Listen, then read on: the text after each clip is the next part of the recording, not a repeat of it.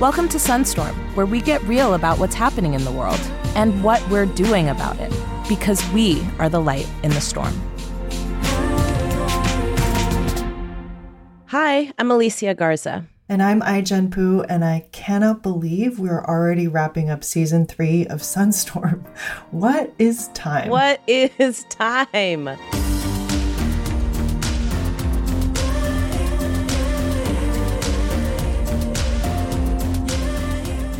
It's been a wild spring, and it came after a wild winter, which came right after. I mean, it's just been a wild year, okay? It's all been wild.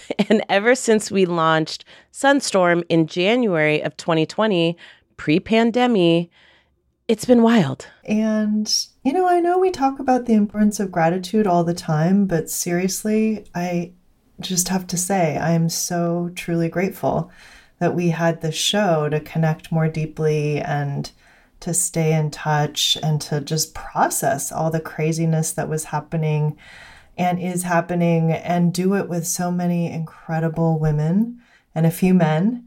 Um, and we did so much learning and laughing. I mean, it's been incredible. It's really been so needed. I don't know how we would have gotten through the last year without a good cackle. And so, what we're going to do right now is do a little recap of the season.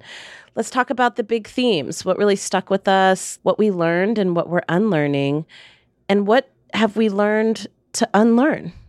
You know, I think when we set out to do this season, one of the things that we wanted to make sure was that we didn't just kind of trudge into the future without taking stock. Mm-hmm. And I'm so glad we did because I feel like so much has happened and everything has been so concentrated because mm-hmm. we've all been kind of trapped in our own homes in That's our right. own little worlds. And I think what we did when we heard from our guests was just kind of expand our worlds a bit. That's right.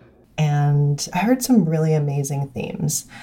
One just about how people are thinking about their relationships and how they're relating to their neighbors and their families and their community and what it looks like to really show up for people. Mm-hmm. Um, the theme of care came up a bunch, mm-hmm. and I'll just never forget um, Alice talking about how care is it's not transactional, mm-hmm. right?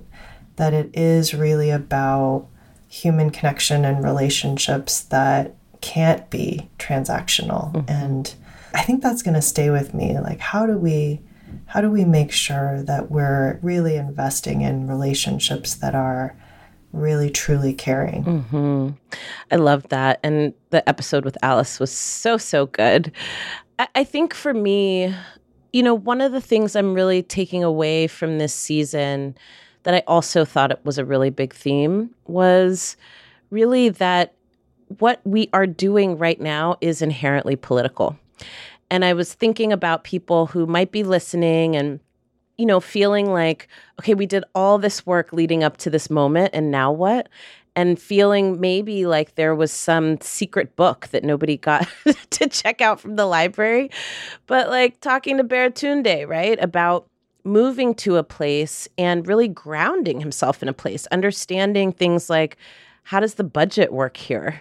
Understanding some of the nuances of the place that he lives in as a way to be a citizen. Um, I'm thinking about Tara and how she talked about how she got activated and what it meant for her, right? To understand that she could actually do something about the things that she didn't like.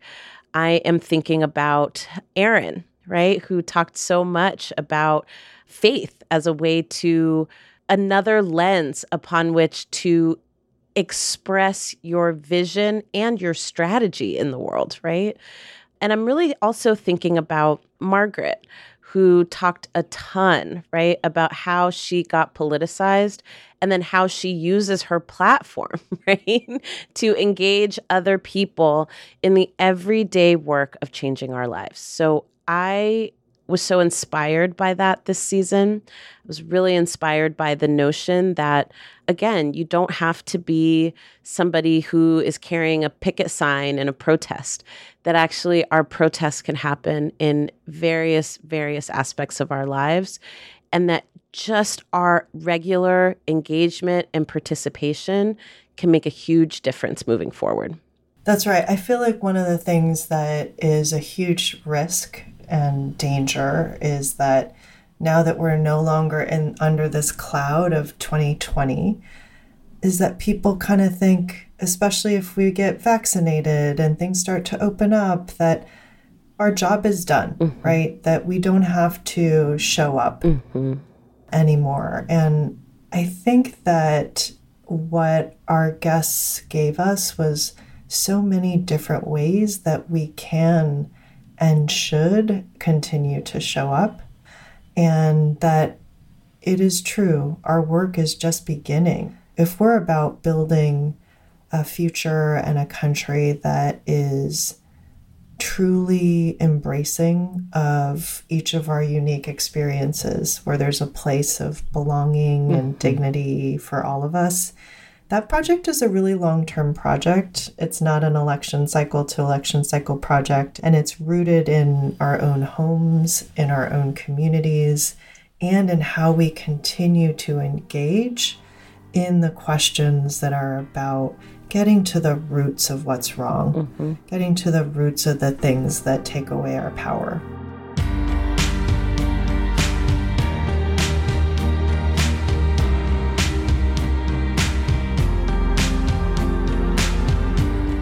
One other big theme that I'm taking, um, I loved our conversation with Tunde. You know, she was so motivating. And I, I, liked getting under the hood a little bit to better understand you know, what keeps you going? I guess I want to call myself like an optimistic pessimist, right? Where I vacillate every day from, oh my God, there's so many things that are possible to the world's ending. and so I I really needed to hear from Tunde this piece about trust and really trusting ourselves and trusting that we're going to figure it out. And I've been really trying to lean into that um, ever since we had our conversation, just trusting. And it's okay to have, you know, moments of panic or moments where you feel like it's just not happening or this isn't what I signed up for or this wasn't what I wanted, right? But if we trust ourselves to make it through, if we trust that we know how to put one foot in front of the other, then it's okay if the ground is a little shaky sometimes. Um, it's okay, right? If there's pitfalls and crest falls and all the falls, right? Because we trust each other to get back up again and we trust ourselves to get back up again. Dust off your knees, dust off your elbows, you know, wipe your mouth and let's go. That's right. No, I love that. And I think trust in self and others is key. I keep thinking that we're like in this giant perpetual trust fall mm-hmm. and that we have to oh, just God. keep on trusting. um, but you know why? One of the reasons why we should trust ourselves is because of our moms. Mm-hmm. In all of their complications and grace, moms came up so much this season and i don't think it's an accident mm-hmm. i think it's like we really drew on all the things that made us who we are to survive and stay strong mm-hmm. through this time and we had everyone from Tunde who mm-hmm. whose mom taught her how to recognize her shine and use her voice to Erin whose mom mm-hmm. helped her make the link between her faith and her her sense of justice mm-hmm. and fairness. And Baratunde, who spoke at length about his mom and her resilience and what he learned from just meditating on how she taught herself to love herself. Mm-hmm. I think that it's so profound the way mothers came up this time. And I know for you, your mom comes up all the time because um, she's a sun That's in our right. storm. That's right. That's right. what do you think about why moms showed up so much in this season as we were thinking about what we wanted to carry forward? You know, I love that you brought this up because I, I did notice that almost everybody talked about their mothers. and um, I was telling somebody that I love the other day that, um, you know, moms are complicated in so many ways. I mean, we are human beings that um, are imperfect. And we learn how to see the world first through the lenses of our mothers. And then we add our own perspectives and our own experiences. And it's a lot of the reason why I feel like, you know, for a lot of people, they'll say, you know, my mom drives me crazy and I love her too at the same time because we're like extensions of ourselves and each other, but um, we're not the same being, right? And it's supposed to be that way. So I was saying in this conversation that sometimes what can happen is that even as we grow to be different individuals, that what we are doing is helping each other see through each other's lenses. And what mm-hmm. I heard so much from Baratunde and from Erin and Tara was that their moms gave them a lens through which to see the world and that as they got older, they were still learning about that lens from a different perspective, right? Mm-hmm. So I know that's been true for me in terms of um, my relationship with my mother. And we could not have been more different, but we were also really similar in that she really taught me how to be in the world. And of mm-hmm. course, I mm-hmm. added my own flavor as I got older. Um, and through me right? She got to see the world differently too. Um, mm-hmm. And I mm-hmm. think that is so much of the pleasure and joy and excitement, right? About um, our connections and our relationships. Um, and I wish that for everyone. I know not everybody has like the most awesome relationship with their families, but in this season, our guests really did hone in on um, the impact and the influence and the role that their mothers played in their lives. It is so important for us to be thinking about the role that mothers play in our society. Mm-hmm. Mm-hmm. Um, I think we miss that a lot. I mean, we talk about women, right? We talk about all these different categories, but mothering um, mm-hmm. is really a, a whole different arena that I feel is deeply underexplored. Hopefully, in our next season, we can have Anna Malaika Tubbs on. She wrote this beautiful book called The Three Mothers, and she really dives into um, the stories, right, of the mothers of James Baldwin and mm. Martin Luther King Jr. and um, Malcolm X. And she really kind of illuminates, right, these women behind these men who or not even behind them, but who were responsible for right? mm. these men who became these prolific figures in our societies. And you see the ties and the relationships between them. Like you see that James Baldwin got his artistry from his mother. You see that Malcolm X got his politics, his drive, his passion from his mother. And you also start to see and think about more clearly what the world could have been like if our society supported those mothers in a different way. Mm-hmm. You know, I'm thinking about Malcolm X's mother, who uh, actually ended up being institutionalized, right, by the state. She was poor.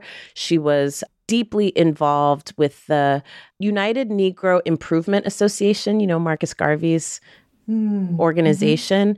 She was very much about Black self determination but she was poor and she was on state programs, right? And uh, the state really kind of criminalized her, right? There, mm. there was no mm. dad in the picture, and she was institutionalized. And Malcolm ended up raising his siblings, uh, and that kind of led to this whole trajectory that Malcolm X was mm. on. And he talks a lot, right, about how that experience impacted him, that he learned, right, about the challenges of systems that organize our lives by living them and by seeing it through the lens of his mother. Um, so I, I, just I wish there was more attention to that, right? I wish, mm. um, like Anna says, you know, she said, well, what if Malcolm's mother's life had been different? Right? What if she mm-hmm. actually had supports, right? Instead of punishment for trying to make a way out of no way. And mm-hmm. that just sits with me. And so as I heard all of our guests kind of talking about their mothers, I was also thinking about what if our world really supported mothers and mothering in such a way that the things that we are passing on, right, the lenses that we are um, offering to um, the people that we're bringing up in the world have an extra added flavor of like what it means to live in your full dignity.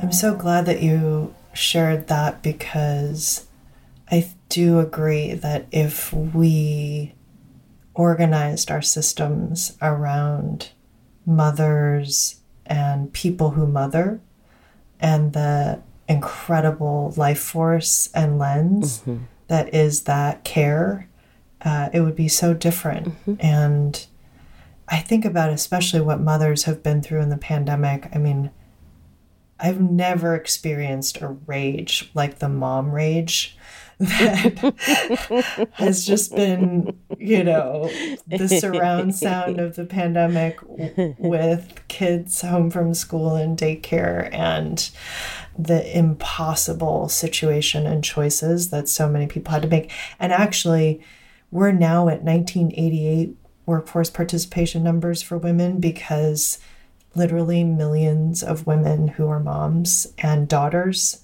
of moms who need care have been pushed out of the workforce mm-hmm. in the pandemic mm-hmm. because it, it, was simply too much. Right. And so, what we're talking about in terms of honoring our mothers and what we can learn from them, especially in this time of a pandemic, like, I do think that so much of what we have to do in the reorganization and rebirth mm-hmm. of our society and our economy does have to put them front and center. Yep, yep. I agree. I agree. That's that's what this whole care infrastructure thing is all about. Mm-hmm. It's it's really about putting the fundamentals in place to support people like Malcolm's mom mm-hmm. who have unique contributions to make to our lives and our communities. Which leads us to the incredible moment of opportunity that we're in and also the deepening crises, right?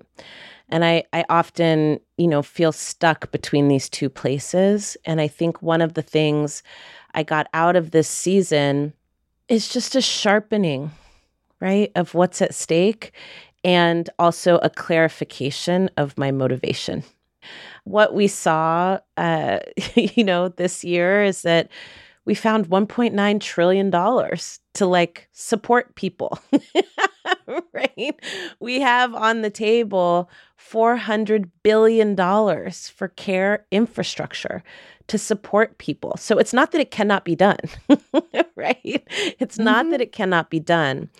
It's really that we're in a struggle right now between um, the way things have always been and the way things can be. Mm-hmm. And our task, right, as people who care, um, is to push us forward into the future using all of our best tools. So I'm thinking about all the funny moments we had this season too. you know, I'm thinking about plant-based S&M. I mean, I think that's amazing, right? that Margaret talked about. I'm thinking about Peppa Pig, right? Mm-hmm. and what Peppa Pig can give us inspiration for how we move forward and how we lean into our rage and our anger and translate it into something productive, even if it's just like checking out for a 2nd mm-hmm. um, I'm thinking about um, giving pep talks to our dogs. you know what I mean? uh-huh. I know I'm giving pep talks to my Charlie because he is so lazy. So lazy. He just wants to eat and frolic. That's pretty much his entire life. And I, I want to take motivation from him, but I'm also like, dude, Charlie, I need you to get some motivation. get up, get out there, take advantage of the day. totally. And did we talk about this yet? Do our listeners know that we both got pandemic dogs? Oh my God. And that they're both still alive. they're both still alive. We all made it. We all made it. They're both incredibly it's lazy true. and they're both incredibly adorable Charlie and Ben are proof that we can do hard things. uh-huh. We also got some amazing recipes. Like I am literally on Baratunde's fish. Oh yeah, that branzino. Fish. That mm-hmm. branzino. I got a trout the other day that I'm planning to do a sheet pan version of. Ooh. with some broccolini, some garlic broccolini. Oh, mm-hmm. I'm very excited about this, but I am definitely going to try uh, Baratunde's Branzino recipe. Me too. So good. So good. So, one beautiful thing that is starting to happen and is going to continue happening that literally I have no words for how awesome it is are these reunions. That's right. That where you're going to start to see people that you haven't seen for over a year. Some of the most important relationships in your life have been mediated through Zoom and phone and FaceTime and you finally get to hug people again and you get to laugh together and dance together and Alicia and I got to see each other and do that. Literally sat on a bench. Yeah, we did. For hours yes. and hours. Yes. Just cackling. Yes. Like laughing our asses off. And it was the most incredible feeling. That's right. It was so good. That's right. Oh my gosh. And I I don't even know that it like totally hit me that we have not gotten to do that in person for a year and a half. Mm-hmm. Like it almost feels like 2020 in some ways, in some cases, was like the lost year. You know how, mm-hmm. like, in mm-hmm. some societies, right, they talk about these like massive catastrophes, they talk it as like the lost years. I feel like that's what 2020 has been. That is what it is. It was so lovely to like see you and hug you and not through a screen, but like in real life. And it was also really interesting to try to reintegrate into the world in that way, right? Like, yeah. You don't realize sometimes how much hugs mean. You don't realize sometimes how precious it is to be able to sit with somebody on a bench and have a conversation. I didn't know I missed clubs, honey, but I do. I miss clubs. I miss dancing. I miss shaking my booty with you. Um, and I miss being able to move freely. Mm-hmm. And it just mm-hmm. made me think about all of the things that are at stake right now. Um, it made me mm-hmm. think about the things that we're facing in this country in a totally different way. It made me think mm-hmm. about immigration differently. It made me think about disability differently. It made me think about disability in a whole different way. Um, mm-hmm. Um, and it made me think about how needed and necessary our connections are and how truly interdependent we really are. I don't think I could do another year and a half or five years of no hugs, you know, and like not being in contact with the people that you love so dearly. So um, I hope that one thing we carry forward here is um, just remembering that preciousness of mm-hmm. what it mm-hmm. means to be in connection and relationship and not taking that for granted. And the ability to share space with people you love yeah. and feel their energy. That's right. And draw strength from it. That's right. I'll never ever forget that feeling of like that big strong oh, hug. Oh yeah. Oh yeah. so good. Oh yeah. So good. Oh yeah and our first in person belly laugh. Yes. Sitting on that bench. Yes. Oh, yes. Yes. It doesn't get so better good. than that. So precious. I wish that for all of you Sunstorm listeners, that you get to hug the people that you love and sit and cackle on a bench and somewhere get to go shake your booty. Yes, exactly. Well, my love, um, I'm so glad that we got to do this together. And thank you, Sunstorm listeners, for joining us on this adventure.